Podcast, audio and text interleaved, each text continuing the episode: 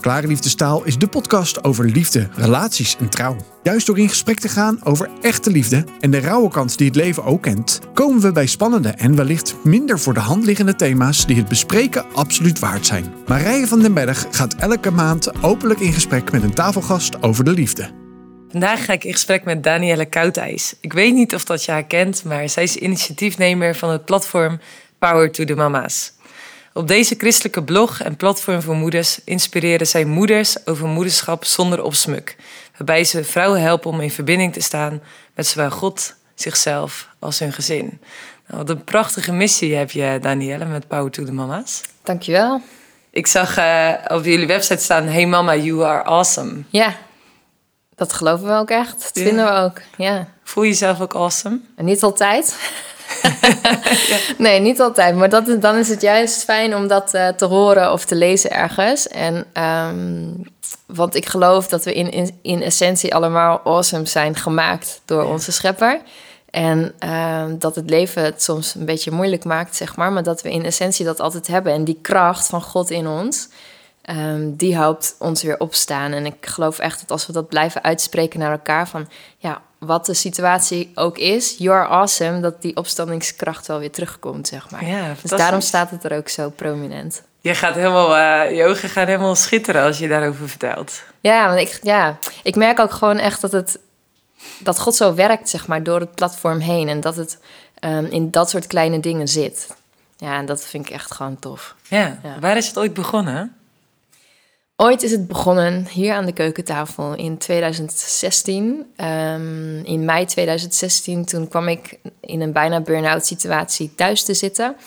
Uh, onze middelste uh, zoon, die had reflux toen hij net geboren was. Die is in uh, december 2015 geboren.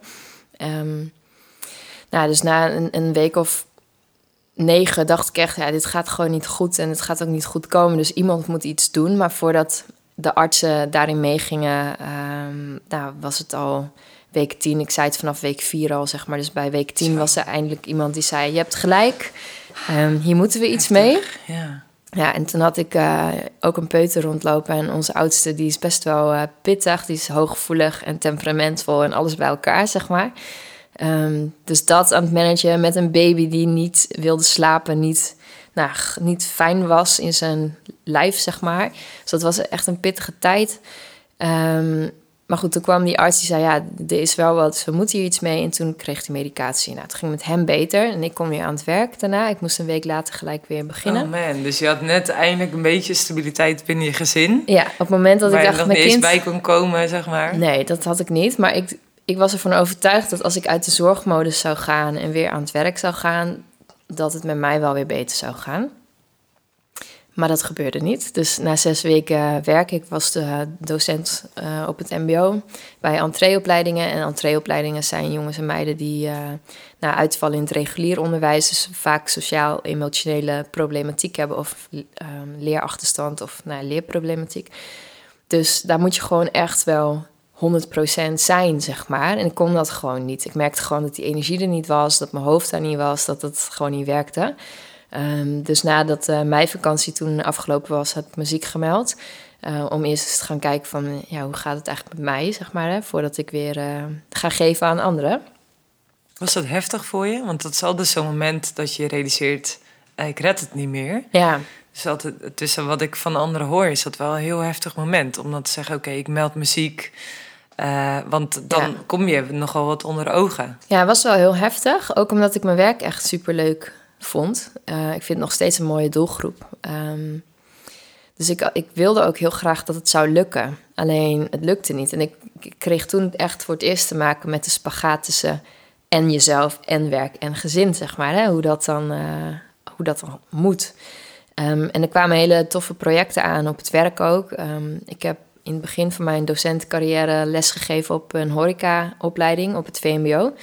Um, en bij het MBO zou ik de horeca ook gaan draaien, zeg maar. Dus die opleiding, ik zou weer ja, gastvrouw, docent worden en um, de jongeren coachen in het uh, werken in een restaurant en zo. En daar had ik echt super veel zin in en dat zag ik helemaal zitten. Um, maar goed, dat ging niet door toen, dus dat vond ik echt super lastig. Eh, en ook gewoon om nee te moeten zeggen tegen ja, mijn werkgever, waar ik gewoon een goede band mee had. En ja, dat, dat speelde allemaal wel mee, ja. Mm.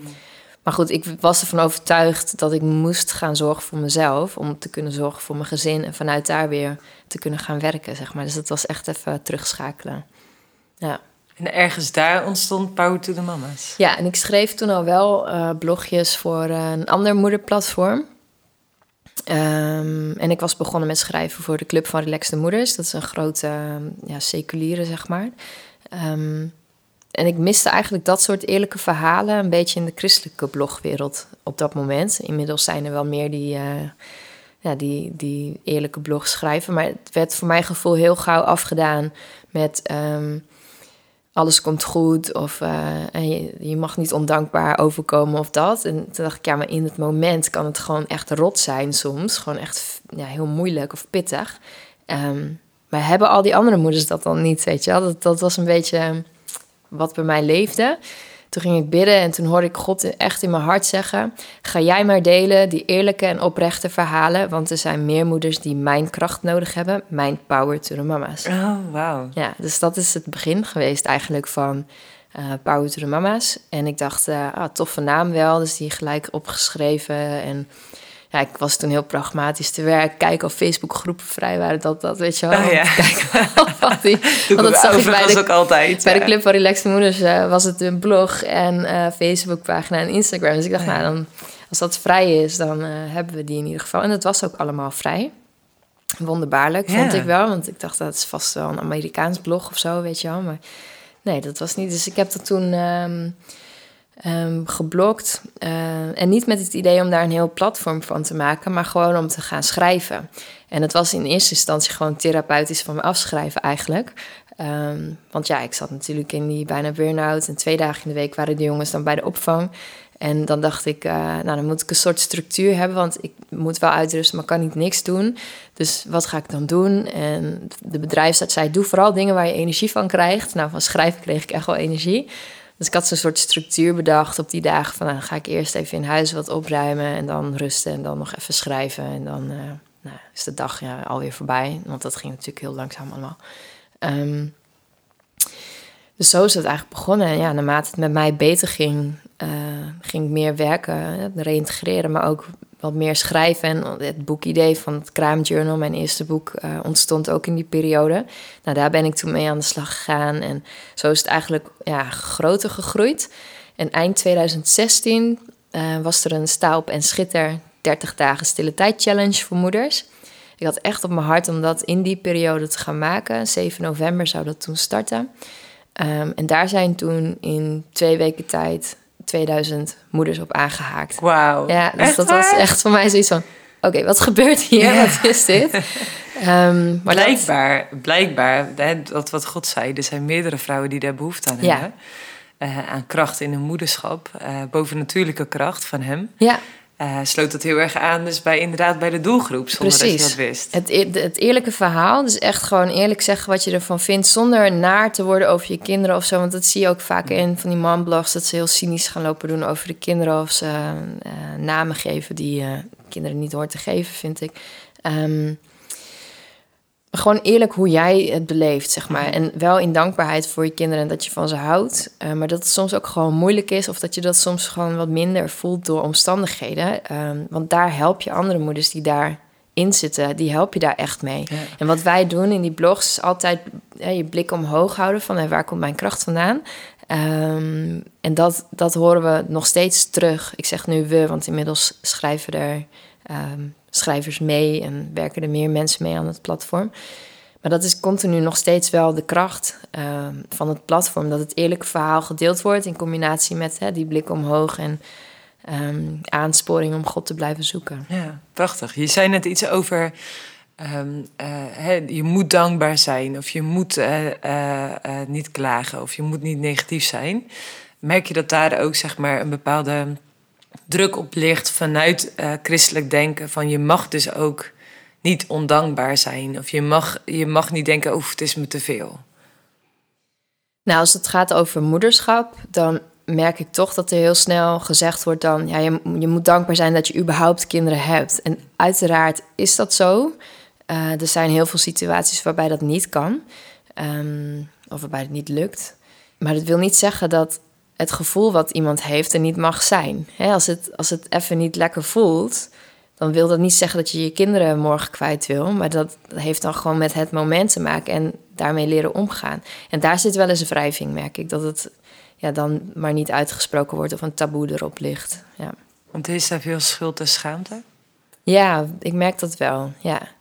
Ja. En hoe uitzicht dat voor vrouwen? Is dat dan vooral ook een eenzame worsteling met een hoop schuldgevoel van...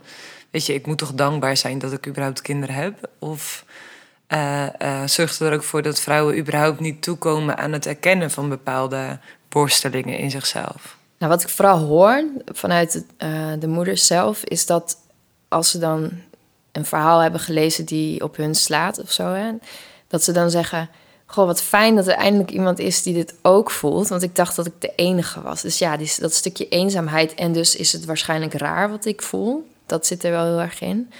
Um, en wat ik ook wel veel hoor, en zeker van jonge moeders die net hun eerste of tweede kindje hebben gekregen, is. Uh, ja, niemand heeft het hierover. Ik zie alleen maar altijd de mooie plaatjes en de dingetjes, weet je wel, de roze wolk uh, verhalen.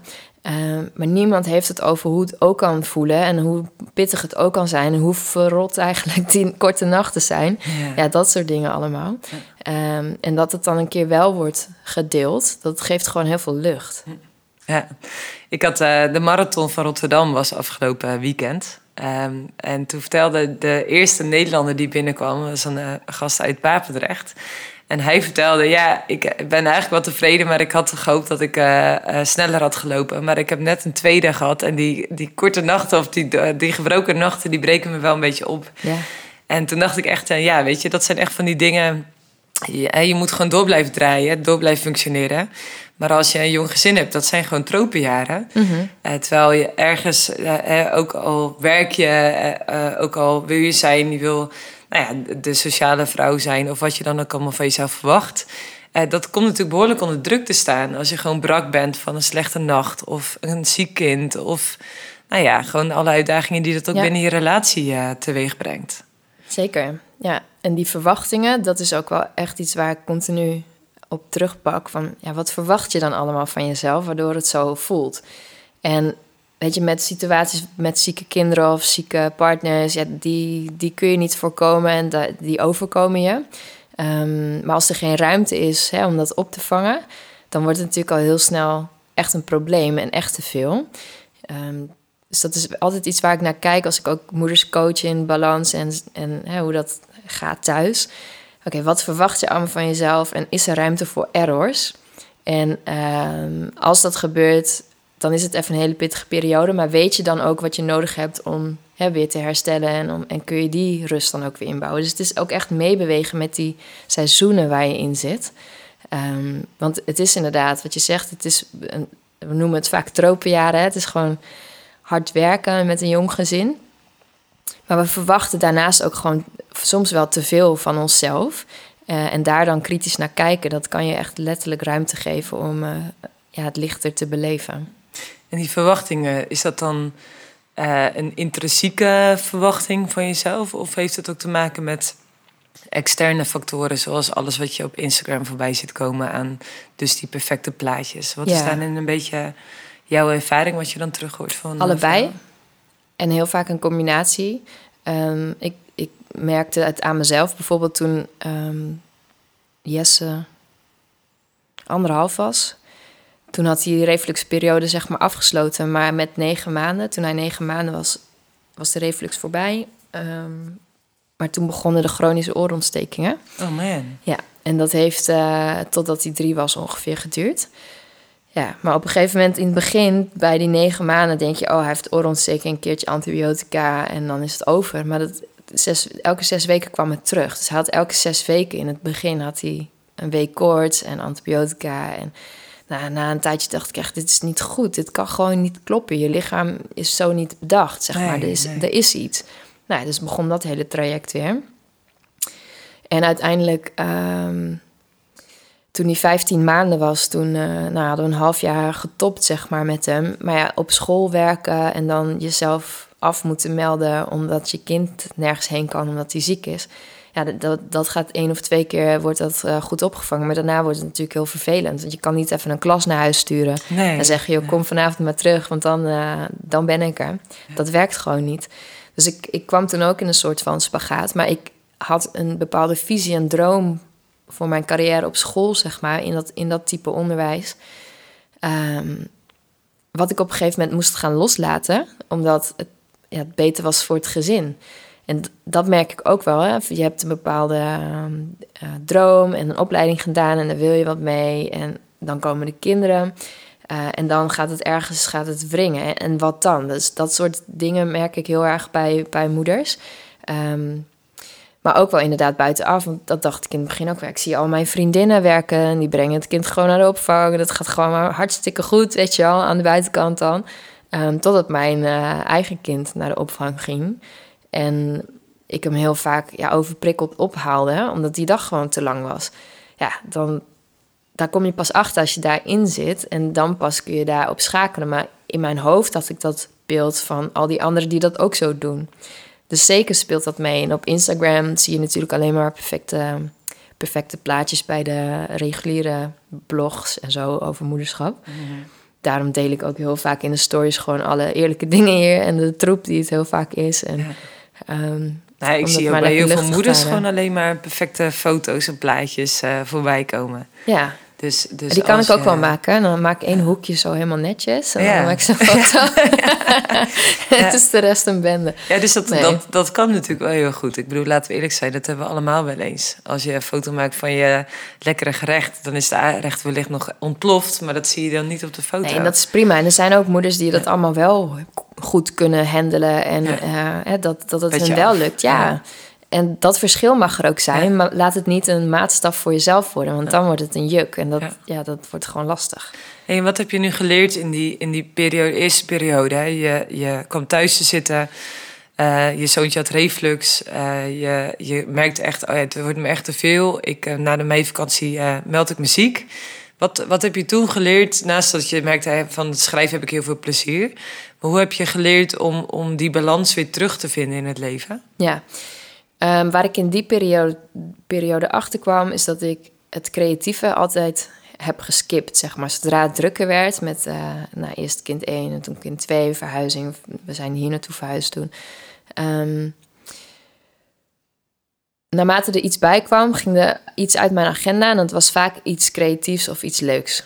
Uh, nou, en dat is een klassieke fout van heel veel moeders. Daar ben ik nu wel achter. Uh, jezelf dus opofferen. Ja, eigenlijk. Eigenlijk jezelf in die zin wegcijferen. En dan dacht ik, ja, maar ik zing toch nog in de aanbiddingsband. En ik heb toch nog wel mijn dingetjes. Weet je wel? Dus dat ging ik voor mezelf dan uh, goed praten. Maar in die periode kwam ik er echt achter dat ik die ruimte om ja, creatief bezig te zijn op verschillende manieren, dat ik die echt nodig heb. En dat het hem niet zit in uh, zingen in de aanbiddingsband. Want dan zit je in een soort van vast stramien. Wat super mooi is hoor. Ik bedoel, ik ben echt wel een aanbidder en ik hou ervan. Uh, maar op dat moment was het een, ja, een soort stramien waar ik in zat, waar ik die ruimte niet meer voelde. Nou, daar om dus, dus creatief te zijn. Of, ja. of ook je eigen ei daarin een stukje ja, precies. Dus toen, uh, nou, in die periode ben ik gaan onderzoeken, oké, wat heb ik dan wel nodig? Um, en hoeveel tijd heb ik daarvoor nodig? Toen Jesse zo ziek werd, heb ik op een gegeven moment een jaar um, ouderschapsverlof opgenomen. Omdat ja, het was gewoon niet te doen. Ik moest zoveel naar onderzoeken en dingen. En nou, het kostte gewoon heel veel tijd. Dus toen heb ik in overleg met mijn man gekeken van hey, wie kan minder gaan werken of eventueel stoppen. Um, en ik kon dat makkelijker regelen met mijn werk dan hij. Dus nou goed, toen heb ik dat gedaan. Um, en dat was een heel goed jaar. Het was wel pittig hè, met die twee kids thuis en waarvan de een heel vaak ziek was. Maar het was echt een heel goed jaar. Want ik kwam er toen achter dat die ruimte voor die creativiteit. Ehm, ik had op woensdag mijn schrijfdag. En dat was echt de beste dag van de week. Zeg maar. Het is echt een break in de week. Dat was echt mijn oplaaddag en schrijfdag. En ik dacht, dat wil ik nooit opgeven. Ik wil nooit meer die tijd om creatief te zijn opgeven, zeg maar. Want ik heb dat nodig. Dus toen ik uiteindelijk weer zou gaan werken, toen heb ik voor mezelf echt bepaald van... oké, ik wil geen 24 uur contract op school. Um, want dat maakt dat ik mentor word en dan ben je 32 uur per week bezig. Ja. Uh, en dan kan ik niet meer schrijven, want ja, ik heb thuis ook mijn dingen en zo. Ehm, dus ik wil 20 uur en dan hou ik één schrijfdag en ehm, dat, is, eh, dat is hoe we het gaan doen. En school zei nee. Toen zei ik, oké, dan kom ik niet terug. Dus dat is echt wat ik heb geleerd. Dat, die, dat ik die ruimte zelf moest bewaken, zeg maar, voor ehm, ja, dat waar ik voor oplaat. En dat was wel echt heel knap. Want de gemiddelde die zou gelijk denken... eh, oké, eh, wat kan dan wel? En dan daarin toegeven, ga ik wel 24 uur werken... met als gevolg 32 uur bezig te zijn. Ja, maar ik wist echt, dat moet ik niet doen. Ik wist in dat gesprek, dit is de grens. Ik ga hier niet overheen en ik ga hier ook niet in over onderhandelen of zo. Dit is, ik ga het gewoon niet doen dan. En ik dacht echt, wat zeg ik nou? Want nou ja, in dat jaar hebben we ingeteerd op onze buffer en eh, ik moest ook echt alweer gaan werken. Maar ik dacht, nee, dit gaan we niet doen. Dit gaat ten koste van mij en straks ook van mijn hele gezin. Dus dat gaan we niet doen, klaar. Nou, ik was heel stellig. Ik voelde echt van, Danielle, dit moet je niet doen. Dat is echt God, denk ik, gewoon die krachtig in mij dat gevoel gaf. Eh, en ook de ballen om het te zeggen, zeg maar. Ehm, en mijn teamleider keek me ook echt zo aan van... Huh? Oké, Duidelijk. Oké. ehm, nou, dat vind ik eigenlijk wel echt super stoer van je, weet je wel. Hij was echt heel relaxed daarover eigenlijk wel. Ehm, en uiteindelijk heeft hij er nog voor gezorgd, het was toen mei... dat ik eh, tot het einde van het schooljaar mijn salaris gewoon behield... maar niet meer hoefde te werken, zodat ik de tijd had om iets anders te gaan zoeken. Nou, en op mooie wijze was ik al in contact gekomen met een marketing-communicatiebureau... waar ik toen eh, contentontwikkelaar eh, kon gaan worden. Dus toen kon ik dat gaan oppakken eigenlijk. Ja, ja. Hè, wat ik voor Power to Mamas al deed eh, voor meerdere bedrijven oppakken. En die gesprekken die gingen een week daarna lopen. Dus dat ging eigenlijk heel mooi in elkaar over. Terwijl ik dat helemaal natuurlijk nog niet had bedacht van Nee. tevoren of zo. En daar kon ik wel 20 uur werken. En dus nog schrijven en geen mentor-issues aan mijn hoofd. En dan is werk ook gewoon werk. Ja. En, eh, en met schrijven is natuurlijk altijd wel een creatief proces. Kan je er buiten ook wel goede ideeën krijgen. Ja. Maar is het niet dat je nog heel veel verantwoordelijkheden hebt buiten je werkuren inderdaad. Nee, precies. Stel je voor dat iemand nu luistert en zegt... ja, weet je, ik zit ook in een situatie waarin ik merk... tot hier en niet verder. Eh, maar pff, ik heb die ballen dus niet om dat te zeggen. Wat zou je zo'n vrouw adviseren? Nou, om echt bij zichzelf goed af te vragen, ehm, wat maakt dat ik het niet durf? Hè, wat, wat, waar ben je dan bang voor? Wat kan er gebeuren? Het kan natuurlijk zo zijn. Kijk, ik, ik had mijn man die, hè, die, die sowieso dat salaris wel verdiende. ehm, waardoor we niet morgen gelijk op straat zouden staan of zo. Ehm, maar als je die financiële zekerheid nodig hebt... Hè, en je moet werken om het geld en, en je kan het daarom niet doen... Ja, dan, dan word je eigenlijk een soort van slaaf van, van, van je werk, omdat je die vrijheid niet voelt. Maar dat is dan wel dat wat eronder zit. Van wat maakt dan dat je die ballen niet hebt om dat op te zeggen?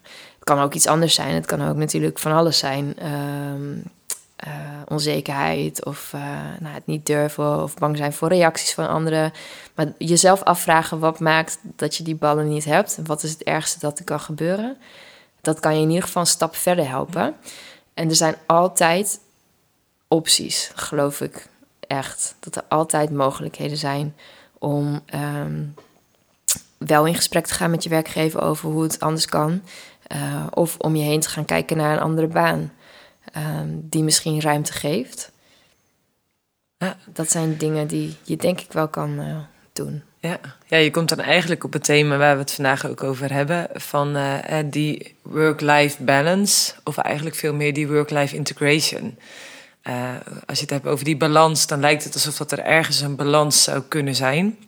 Eh, mijn moeder zegt altijd, balans in je leven vind je nooit. Eh, zij is inmiddels, zij is van eh, ach- eh, 58 is zij, dus is inmiddels al heel wat levensjaren oud. Gaat zo mee en ze zegt, weet je, als je op zoek bent naar de balans, de- er gebeurt altijd wel weer iets waardoor je dus die balans weer kwijt bent. En toen eh, hoorde ik mijn buurvrouw, oude buurvrouw, zeggen van... Ja, maar het gaat veel meer om work-life integration. Hoe integreer je dan het leven hè, als, eh, als moeder eh, of als vader... als er ook Ja. mannen zijn die luisteren van... Hey, hoe, hoe integreer je die twee nu eigenlijk samen? Omdat je samen eigenlijk een derde baan hebt, namelijk Ja. je gezin. Dus hoe, hoe kun je dat eigenlijk in elkaar fietsen... om dus dat zo te integreren dat, je, dat je een prettig persoon blijft. Ja. Als moeder, als partner, als vrouw, als Ja. nou ja, persoon. Ik hoor je zeggen derde baan. Ik dacht het eerst ook, maar ik merkte dat dat echt omgedraaid is. Mijn gezin is zeg maar één. En daarna komt de rest. Dus als het met mijn gezin, en daarmee bedoel ik ook mijzelf en mijn man en wij samen, zeg maar, en mijn kinderen. Als dat goed gaat, dan is er ruimte voor andere dingen. Ehm, maar serieus, uh, als je gewoon naar de feiten kijkt, heb je wel je werk nodig om de rest draaiende te houden. Jawel, dus maar dat dan geeft eigenlijk een beetje die spagaat wellicht ook voor de mensen. Ja, maar die, die ken ik ook. Want toen Jesse zo ziek was, ja, ik kon mijn uh, die sabbatical nemen omdat ik mijn ouderschapsverlof kon opnemen. Maar ik had wel zekerheid dat ik na een jaar mijn werk weer had, zeg maar. En, dat kon ook precies toen in die tijd met het spaargeld en al die dingen. Um, dus ik had ook die zekerheid wel nodig. Um, maar toen ik terugkwam, merkte ik dus, ja, mijn gezin, ik wist hoe belangrijk het was, zeg maar, hè, om dat gezin uh, goed te hebben. In die zin, hoeveel invloed heb je daarop? Maar in ieder geval om die ruimte te hebben om met hem naar het ziekenhuis te gaan en uh, hem te kunnen troosten als hij niet lekker was. Um, dat had hij gewoon op dat moment echt super hard nodig. Dus ik wist dat die ruimte er moest zijn. Dus ik wist ook dat de baan die ik had, dat dat hem niet meer zou gaan worden. Dus inderdaad, integratie van het werk bij je gezin, daar geloof ik echt wel in. Maar dat het dan ook een seizoen een, een baan kan zijn die misschien anders is dan je dag, maar wel beter aansluit bij die fase waar je in zit. En daarbij uh, haak je eigenlijk aan op wat je net zei. Ik had een bepaalde visie voor mijn werk, voor mijn carrière. Ja. Uh, en daar heb ik wel keuzes in moeten maken, zodat ik ook aan die verwachting kon voldoen voor mezelf. Ja, en dus ook dat moeten loslaten op een gegeven moment, omdat ik wist dat dit niet zou gaan werken op dit moment. Maar wil niet zeggen dat het over tien jaar niet kan. Ja, dus je hebt eigenlijk geleerd om, om ook over de seizoenen heen te kijken. Ja. Uh, als zou je de seizoenen benoemen, hoe zou je dan dat eerste seizoen, wellicht van de eerste vier jaar van een kind noemen? De eerste vier jaar. Als je kinderen hebt van 0 tot 4. Oh, ik vind het eerste jaar altijd heel ingewikkeld. Uh, ja, wat, vier... wat maakt het eerste jaar ingewikkeld? Nou, ik vind een baby heel lief dat ten eerste wel. Maar ook heel, het is heel afhankelijk. Dus het, is heel, het komt heel veel op jou als ouder aan, zeg maar. Dus dat, en het is heel kwetsbaar. En ik vind, ja, ik heb er drie gehad, maar ik vond ze alle drie kwetsbaar, weet je wel. Dus het is heel fragiel of zo mm -hmm. nog. Um, en vanaf een jaar worden ze wat steviger en dan kunnen ze staan en zo. En dan... Ja, het is natuurlijk een hele andere fase ja. eigenlijk. Als kind uh, gaat staan en gaat lopen. Ja. Of een gegeven moment zelf schoenen aan kan doen. Nou, precies, ja. Goed kan aangeven wat er aan de hand is. Ik bedoel, laat dat ook duidelijk zijn. Als je een kind hebt met oorbijn, voordat je daar überhaupt achter bent. En het krijgt koorts. Het lijkt me echt afschuwelijk. Dat je echt denkt, wat is er nu met je aan de hand? Je bent Ja. net klaar met die reflux. Wa- Wat is het dan nu wat er aan de hand is? Ja. Lijkt me zo machteloos ook als ouder. Ja, je staat erbij en je kijkt ernaar. Maar ik heb echt altijd het eh, onderbuikgevoel gevolgd. Van ja, klopt wat je zegt, maar er is nog meer. Als bij zo'n arts bijvoorbeeld. Hè. Het is niet alles. En dat, altijd dat blijven onderzoeken. Ehm, het is echt een, eh, ehm, echt een fase. Elke, elk, elk jaar denk ik wel. Ik zit te denken, wat, wat voor cijfer... of hoe zou ik dat in een seizoen moeten vatten. Maar ik vind de eerste vier jaar eigenlijk alle seizoenen wel in zich hebben. Als ik er zo over nadenk. Omdat het. ehm, nou, het begin is gewoon he- heel intens. Maar ik zou niet zeggen dat het dan de winter is of zo. Ik denk dat het een beetje tussen de lente, zomer, herfst en weer teruggaat. Mhm. of Zoiets, ja. Ja, maar het is eigenlijk wel, benoem je het wel als een intens, kwetsbaar, kwetsbare tijd waarin je ziet, zeg maar, hè, dat kind heeft jouw eh, zorg volledig nodig. Eh, wat dus ook daarin een stukje focus of aandacht vraagt. Ja, Eh, onverdeelde aandacht wellicht. Ja, dat kan ook niet anders, want als je een poepluier aan het verschonen bent, dan, dan moet je ook echt zijn in het moment. ja. En hoe, hoe doe je dan die zorg? Je hebt dan drie kinderen. Hoe, hoe combineer je dat dan met, hem, met je werkende leven? Je zegt van, hé, ik wil, eigenlijk zie ik mijn gezin niet als hè, die derde carrière, maar het gezin is de basis. En vanuit daar ga ik naar mijn werk. Eigenlijk Ja. is dat wat je, wat je stelt. Hoe, hoe doe je dat? Hoe hou je die ballen dan omhoog? Nou, soms ook niet. Soms dan eh, ga ik ook eh, onderuit. Of dan doe ik toch te veel. Of dan, eh, ja, dan wordt het te veel. Of dan komen dingen op mijn pad die ineens weer anders moeten. En dat kost dan weer heel veel tijd. Nou, dan kan mijn hoofd ook echt wel vol zitten. En dan, dan heeft het gezin daar in die zin ook last van. Want ik kan dan wel snel um, zagrijnig worden op dat soort momenten. Ehm, maar waar ik wel altijd naar probeer te kijken is net als met balans. Balans is niet statisch, maar het is meebewegen met dat wat op je pad komt. Net als een koorddanser, die, be, die beweegt mee op de wind, zeg maar. Hè? Dus die, die kent zijn lichaam zo goed dat hij weet wat hij moet doen om in balans te blijven en niet te vallen. Ehm, dat probeer ik wel ook goed dan in te schatten van is het nu tijdelijk of wordt het iets structureels? En als het iets structureels wordt, wordt het dan een probleem of niet? Nou, en op die manier elimineer ik steeds zeg maar stapjes. Ehm, en vaak pas op het moment dat ik merk dat ik moe word of dat ik nou ja, hè, merk dat het uh, niet zo lekker loopt thuis of dat er veel uh, overprikkeling is bij mezelf of bij de kinderen. Um, maar dat is wel wat ik doe om dat goed te blijven integreren. Dus dat begint eigenlijk met zo bewust zijn van jezelf en wat je zelf nodig hebt. En dus oog op de omstandigheden van oké, hoe, hoe blijf je daarin dus zelf in balans? Ja. Binnen dat enerverende, altijd bewegende stukje van oké, er zijn dus altijd factoren die invloed hebben op jouw balans. Ja. Uh, uh, maar hoe zorg je dan dus goed voor jezelf, zodat je ja. vanuit die rustige basis van betekenis kan zijn voor je gezin? Ja. Ja, dat is wel wat ik probeer. Nogmaals, het gaat niet altijd goed, maar Nee. het is wel. uh, En op momenten dat het niet goed gaat, uh, lig je dan ook helemaal van het koord of ben je dan even helemaal uit balans? Nee. Nee, want als ik van het kort af zou liggen, dan zou ik uh, weer in een burn-out situatie komen, denk ik. Nee, dan, dan is het meer dat het gewoon langere tijd of een paar weken gewoon niet lekker loopt, zeg maar. Dat, dat ik dan wel wat dingetjes probeer door een avond vrij uh, in het bad te zitten of zo, weet je wel dat. Maar dat het niet, dat zijn van die symptoombestrijding dingetjes dan. En, maar dan weet ik, oh ja, dit is het niet. Er is iets structureels aan de hand. Dus dan ga ik gewoon met mijn man ook kijken van, hé, hey, hoe, ziet, hoe, ziet, hoe ziet het er nu eigenlijk uit en waar zijn we allemaal mee bezig, zeg maar. Wat kost nou zoveel energie? Dus dat is eigenlijk echt op zoek gaan naar wat is die reset button. Ja. Dus hoe kunnen we echt even uh, kijken, door eerlijk gewoon te kijken van oké, okay, wat speelt er allemaal in ons leven en wat kunnen we dan grondig aanpakken om dus niet alleen maar met symptomen bezig te zijn. Ja, ja precies. En, en uh, als je dan, je gaat dan dat gesprek in met je man, hoe reageert hij daarop? Ziet hij dat dan ook of vindt hij, vindt hij daar wat van? Um, hij vindt het altijd uh, goed om het erover te hebben. Maar ik ben meestal wel degene die het even aanslingert, ja. ja. ik denk dat het dan heel veel huwelijken zo is. Maar, um, en dat vind ik ook prima. Maar dat is... Uh, ja, ik probeer dat wel echt met hem op te pakken. Want we moeten het samen dragen hier thuis. Dus het, ja, als iets moet veranderen, dan moeten we dat wel uh, allebei doen. Ja. Nou, dat is ook mooi, hè? Dat je, dat je dus jezelf ook realiseert van... oké, okay, we staan dus samen ook in die uh, strijd om balans te behouden. Ja. En, en merk je dan ook dat, dat je daarin ook elkaar aan kunt spreken... op, uh, op hoe dat het leven ingevuld wordt? Ja, wel. Ik merk wel dat het soms wel gebeurt dat, de, dat we makkelijk teruggaan in hoe het was, zeg maar. Hè? En dan, dan komt juist die onrust weer terug. Dat, oh ja, wacht even, mm-hmm. we hebben dit niet gedaan of dit te veel gedaan.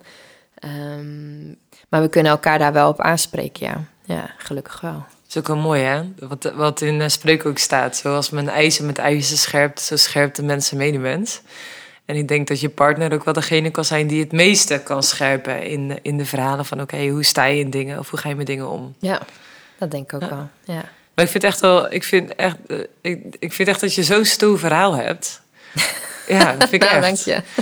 Wat, wat me daar namelijk in raakt, is dat je zeg maar de, de eerlijkheid hebt om jezelf dus in de spiegel te kijken. Van oké, okay, uh, hoe, één, hoe gaat het met me?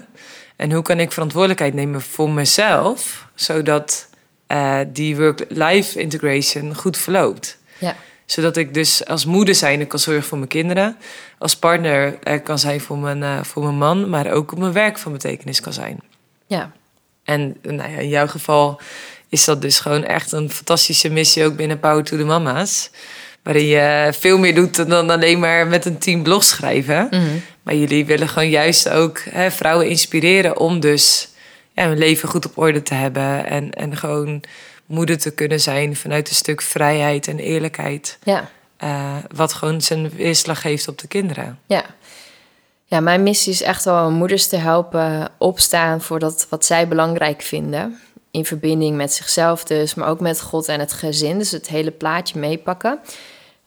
Want het leven is niet maakbaar en er gebeuren altijd dingen die uh, niet tof zijn of niet leuk zijn. Maar als je dan weet wat je waarden zijn en wat je het belangrijkste vindt en op welke manier je dat kunt laten terugkomen in je leven, dan kun je die periodes veel beter aan en dan kun je daar ook sneller van herstellen, zeg maar.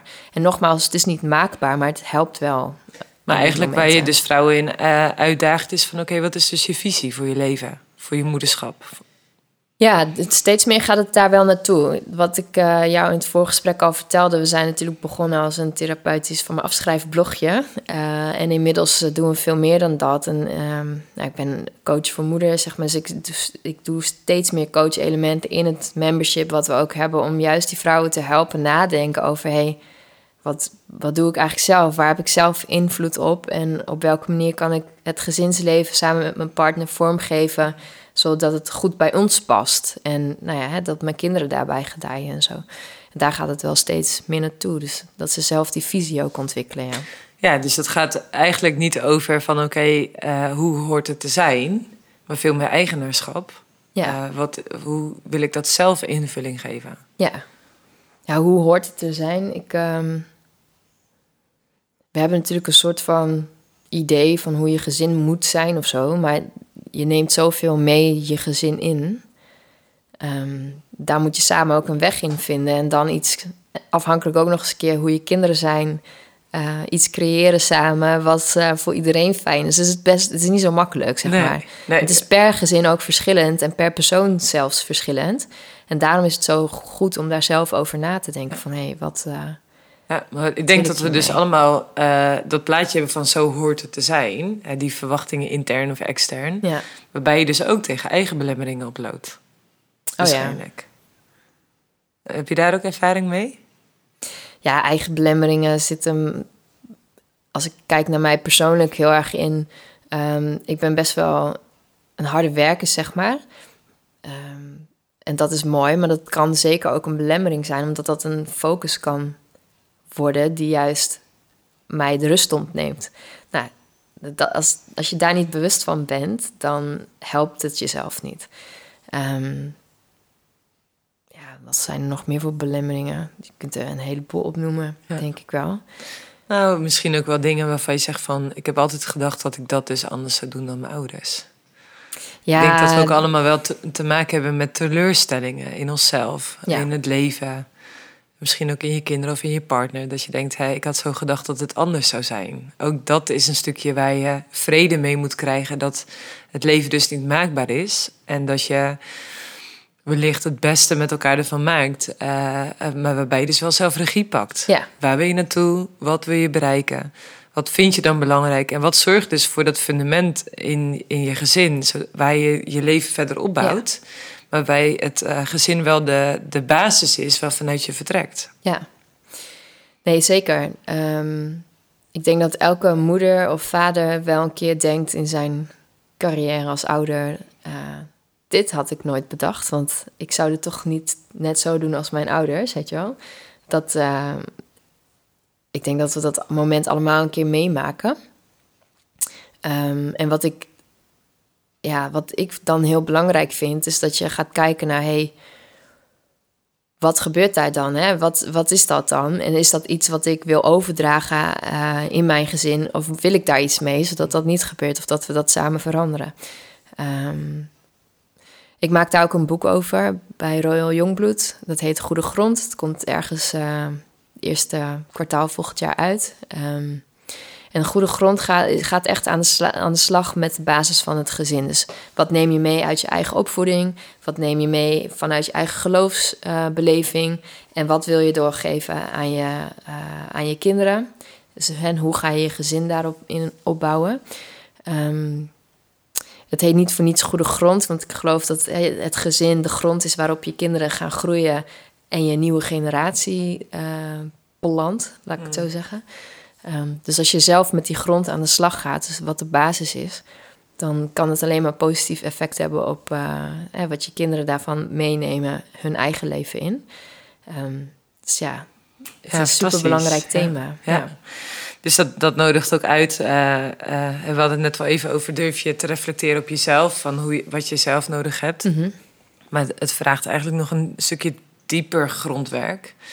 Eh, van oké, waar kom ik dus vandaan? En wat neem ik mee? En, en wat, zijn mijn, wat is mijn hoop? Of wat zijn mijn verlangens? Of wat zijn mijn behoeftes? Ja. Eh, en hoe wil ik dan dus ook ouder zijn? Uh, maar ook daarin samen. Van hey, hoe wil je dan samen ook ouder zijn? Ja. En dus investeren letterlijk en figuurlijk in de toekomende generatie. Ja. Die je nazaat. Wat hopelijk ook weer vrucht mag dragen in de toekomst. Ehm, ja, maar dan ook van hè, wat, wat komt er dan voort uit hoe vruchtbaar is dan je grond? Ja. Komen daar de sterke planten uit voort? Ja, het is nooit van tevoren te zeggen wat je kind ermee gaat doen. Ze hebben daarin ook gewoon hun eigen weg te gaan. Ehm, maar de basis leg je wel.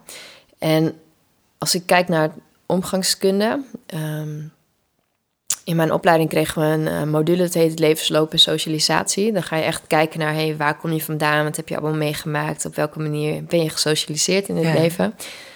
Um, er zijn heel vaak van die uh, keerpunten in je leven waarop iets gebeurt waarvan je denkt, nu moet het anders, nu moet het anders. Maar dat neem je wel allemaal mee. En um, in je gezin gebeurt dat ook. Als je gaat opvoeden, het is, je doet in het begin sowieso, denk ik, af en toe maar wat. Uh, omdat je nog moet uitvinden hoe je zelf bent als moeder, hoe je zelf bent als vader, hoe je kinderen zijn. En dan, als je dat allemaal een beetje door hebt, dan uh, kom je erachter dat je dingen doet die je ouders deden. Of dat, nou weet je wel, dus dan begint er opnieuw zo'n proces van, maar hoe, hoe vind ik het eigenlijk? En wat wil ik hier eigenlijk mee? En wat neem ik dus mee uit, um, uit mijn eigen opvoeding of uit het leven dat ik heb gehad? Als je daarna gaat kijken en daar dingen anders in gaat doen, dan draag je dat ook over aan je kinderen. Dat het heel goed is om even stil te staan en te kijken van hé, hey, hoe zijn wij eigenlijk gezin? Wat vinden wij belangrijk en hoe geven we dat vorm? In de, uh, in, sowieso in het boek Goede Grond, maar ook in uh, workshops die ik hier wel eens over geef, maken we dan een family statement. En die maak je dan samen met je partner. Um, van hey, wat vinden wij belangrijk? Hoe uitzicht dat? Dus echt dat je echt tastbaar en, en zichtbaar maakt van ja, hoe je als gezin wilt zijn, zeg maar. Want als je dat naar elkaar uitspreekt, ga je dat ook voorleven makkelijker. Het is niet ineens klaar, maar het is makkelijker om dat dan te doen. Ja, en als een visie breed gedragen wordt, dan, uh, dan kun je ook met elkaar de schouders eronder ja, zetten. en het leuke is dat als je kinderen wat ouder zijn, dan kunnen ze daar ook over meepraten. Ja, Oké, we willen aardig zijn voor elkaar. Hoe ziet dat er dan uit? Nou, dat we elkaar helpen, weet je En dat je daar echt een gesprek van maakt.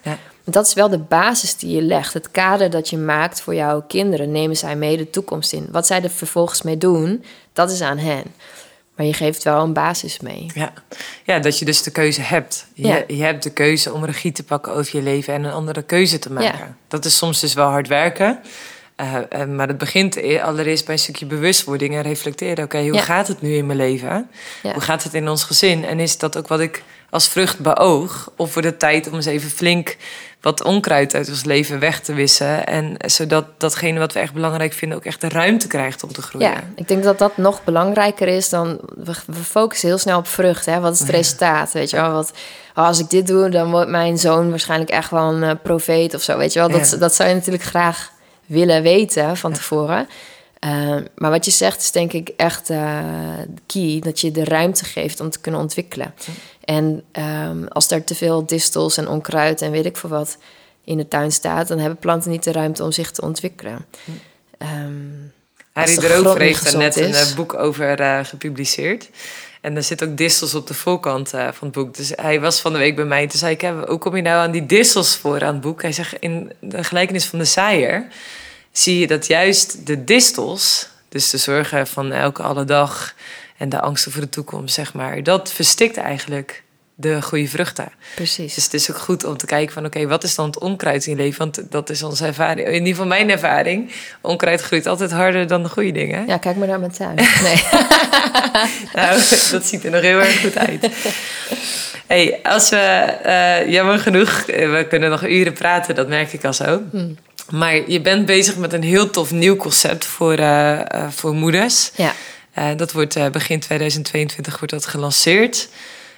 Daarbij kunnen vrouwen zich eigenlijk ja, laven, gaan laven bij Power to the Mama's. Maar ook echt persoonlijk verder geholpen worden in hun moederschap. Eigenlijk in de thema's waar we het zojuist om over hadden. Ja. Uh, kun je daar al een tipje van de sluier van geven? Ja, wel. Um, we hebben al het membership bij Power to Mama's. Dat heet de Mom Squad Community. Het is echt een uh, besloten omgeving in een aparte uh, online omgeving, zeg maar. Waar we wekelijks um, bijbelse overdenkingen delen en waar informatie van professionals wordt gedeeld en waar moeders met elkaar ook echt kunnen connecten. Dat is voornamelijk online en dat gaan we um, iets ja, intensificeren, zeg maar. Omdat we gewoon merken dat er veel behoefte is aan... ja, hoe, hoe doen we dit? En hoe, hoe, hoe, hoe geef je je leven nou vorm zo? En uh, als, ik het, als ik ergens tegenaan loop, wat doe ik dan? Um, ik kan niet iedereen één op één coachen. Dat vind ik wel heel leuk, maar ik kan niet honderd vrouwen één op één coachen, mm. zeg maar. Dus wat hebben we nou gedaan? Het thema van 2022 wordt echt um, Rising Moms. Dus opstaan. Opstaan voor dat wat je belangrijk vindt in verbinding met jezelf, God en je gezin. En daar gaan we moeders meer bij helpen, zowel in de community als ook in de coachgroep die we dus in januari willen gaan starten. Um, en dat is voor moeders die echt net wat meer begeleiding willen en wat meer met elkaar willen sparren in een klein groepje over um, hey, hoe doe je dat dan en wat voor thema's komen er dan voorbij. En het gaat dan ook echt over wat vind je nou belangrijk en uh, hoe gaat het nu en waar wil je naartoe en waar loop je tegenaan en hoe kun je daarmee om leren gaan. Um, zodat je als moeder, maar ook als gezin echt een stevige basis ontwikkelt, zeg maar, waarin je ja, kunt blijven opstaan voor dat wat belangrijk is. Fantastisch. Als vrouwen zeggen van hé, hey, daar wil ik meer uh, over weten, waar kunnen ze dan meer informatie hierover vinden? De informatie van Rising Moms die, die verschijnt eerste helft november op de website. Dus dat is uh, snel te vinden. Um, het membership sowieso staat al op de website in de shop. Um, ja, dus als, als het er nog niet op staat en je denkt... oh, ik wil het echt nu weten... stuur een mailtje naar info.powertromama's.nl en dan... Uh, stuur ik het je zo snel mogelijk toe. Ja, fantastisch. Ja. Nou ja, het is nu zo dat op 12 november al een evenement uh, plaatsvindt. Uh, open je ogen is het thema. En er wordt ook het Powerboek uh, gelanceerd, wat je natuurlijk twee keer per jaar uitgeeft. Ja. Dus al zeg je van, hé, hey, ik wil sowieso meer weten van Power to the Mama's... weet je dan ook welkom bij dat evenement in Amersfoort, heerlijk centraal in Nederland. En ook via de webshop op de website www.powertothemamas.nl vind je ook dus die informatie. Al zeg je van ja, ik wil gewoon uh, meer weten. Ik wil heerlijk laven onder het onderwijs van Power to the Mama's.